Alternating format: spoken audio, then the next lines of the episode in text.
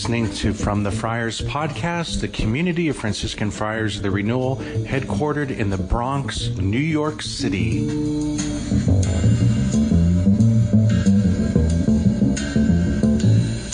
A reading from the Holy Gospel according to John. Jesus said to the Jews, If I testify on my own behalf, my testimony is not true. But there is another who testifies on my behalf, and I know that the testimony he gives on my behalf is true. You sent emissaries to John, and he testified to the truth. I do not accept human testimony, but I say this so that you may be saved. He was a burning and shining lamp, and for a while you were content to rejoice in his light. But I have testimony greater than John's the works that the Father gave me to accomplish these works that I perform testify on my behalf that the Father has sent me. Moreover, the Father who sent me has testified on my behalf. But you have never heard his voice, nor seen his form, and you do not have his word remaining in you, because you do not believe in the one whom he has sent. You search the Scriptures because you think you have eternal life through them. Even they testify on my behalf but you do not want to come to me to have life. I do not accept human praise. Moreover, I know that you do not have the love of God in you. I came in the name of my Father, but you did not accept me. Yet if another comes in his own name, you will accept him. How can you believe when you accept praise from one another and do not seek the praise that comes from the only God? Do not think that I will accuse you before the Father. The one who will accuse you is Moses, in whom you have placed your hope. For if you had believed Moses, you would have believed me, because he wrote about me. But if you do not believe in his writings, how will you believe in my words? The Gospel of the Lord.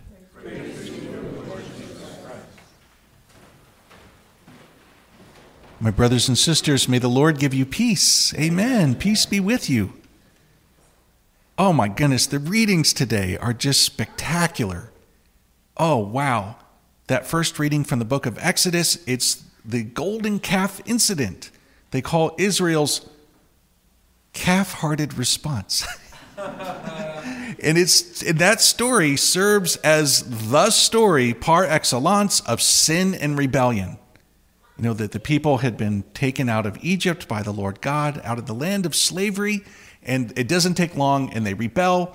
Um, some people say it was easier to take the Israelites out of Egypt than to take the Egypt out of the hearts of the Israelites, right? They'd been, in, they'd been in Egypt for 400 years and they were so deeply influenced by that culture and their paganism, their, their false gods, their idolatry. And so the Lord has this hilarious moment where he says to Moses, go down and get your people. You know, and Moses is like, no, no, no, no, these are your people. It's kind of funny. God is almost trying to like disown them, so to speak. And um, and so, but what it is, and what it highlights is the sinfulness of our human nature. You know, that the Bible, including this story, testifies that there's something wrong with us. Something's broken our nature is good, created by God, good, but yet it's wounded, it's fallen, it's broken, we're disordered. And that what that means is we need a savior. Can I get an amen from the church? You know, we need a savior. We need a savior. And there it is, huh? And it's interesting how this story has been put together with this story from John chapter 5. Whoa, did you catch some of the details in today's gospel? Whoa Wow. Jesus is confronting them on their disbelief. It's similar to God and Moses confronting the golden calf rebellion. And he, Jesus is putting it right in their face.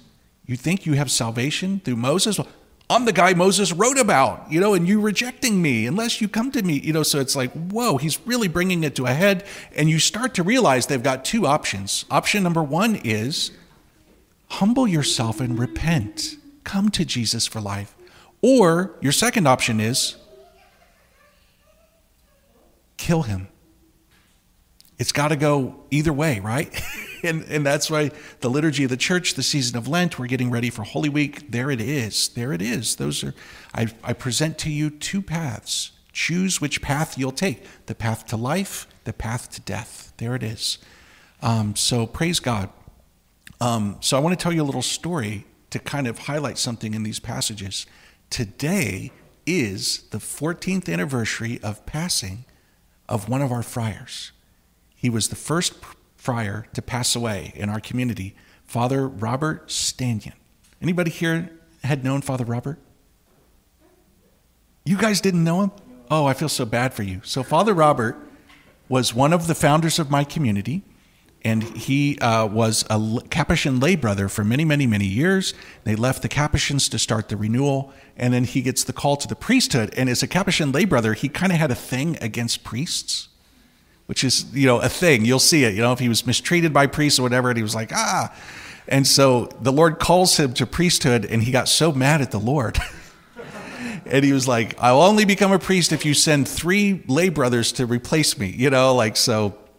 And he was one of these people that he's so different, so unique, so hilarious. And people that meet him, they're like, oh man, this was a special person. Re- he reminded me of the words of Jesus concerning John the Baptist. He was a light, and it was a joy to bask in his light. Father Robert had so many health problems including he had this disease where his spine was all fused. So we used to tease him, like when we got the passage that talked about the people being stiff necked. Like we had today is like, yeah, that's you, Father. You know, ah! He would like go like this because he couldn't move. You know, he was his spine was fused, and and here's the thing: in the midst of his suffering, in the midst of just all of that, he was the most joyful person I've ever met. He was so joyful. He struggled. He suffered. He was not perfect but he was so joyful. And I think the joy really, there's only one thing that explains how a person could have joy like he did, and that is humility. You know, when we're not joyful, it's because we're so prideful. You know, and all the stuff we struggle with, with the anger and the frustration, and we get uptight about everything, and all the, all the drama that often happens for all of us, even as we struggle to come to terms with our own sinfulness, it's pride capital P, pride. but to be joyful is to be humble. You know, that even in the midst of difficulties and in the midst of great suffering, we can be joyful, to give a joyful witness to the Lord. You know, to, to have a mind and a heart that is open to the Lord, that we're ready to come to the Lord. You know, it's like there's a little of Adam and Eve in us, huh? We, what do we want to do? We want to run and hide, right? Let me just run and hide, okay? And the Lord is like, no, come to me. If you want to be saved, come to me. I am the Savior. I'm the one who made you. I'm the one who loves you. I'm the one who died for you to forgive you your sins, to heal that wounded, broken human nature. That's what Jesus wants to do. That's what Jesus does. And if you really believed it, how could we do anything other than being joyful, huh? And I'm not talking about being in a good mood. I'm not talking about, okay, that, that song from Oklahoma, Oh, what a beautiful morning, oh, what a beautiful day. I've got a beautiful feeling. Everything's going my way. I, it's just ironic to see that on Broadway in New York because that, that idea is so contrary to the spirit of New York City, okay? I, I, was, I was there at the, at the musical and somebody had tickets and I wanted to yell, Nothing is going my way, you know, like, but even when nothing's going your way, the grace of the Lord enables us to be joyful we can be joyful, not because it's something we have, it's something God does. The joy of knowing that we're forgiven, to the joy of knowing that God is real and that He loves us and He wants to have a relationship with us, the joy of knowing why we are here. I feel so bad for people who don't know why they're here on earth. The joy of knowing where what's waiting for us. It begins with pearly gates, and after that, it just gets better the joy of knowing that who waits for us?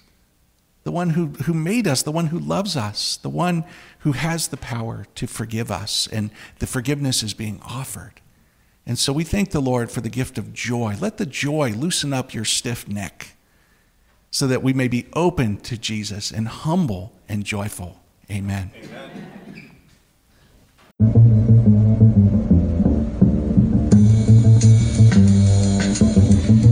been listening to From the Friars podcast, the community of Franciscan Friars the Renewal. Please visit us at franciscanfriars.com or on social media, CFR underscore Franciscans.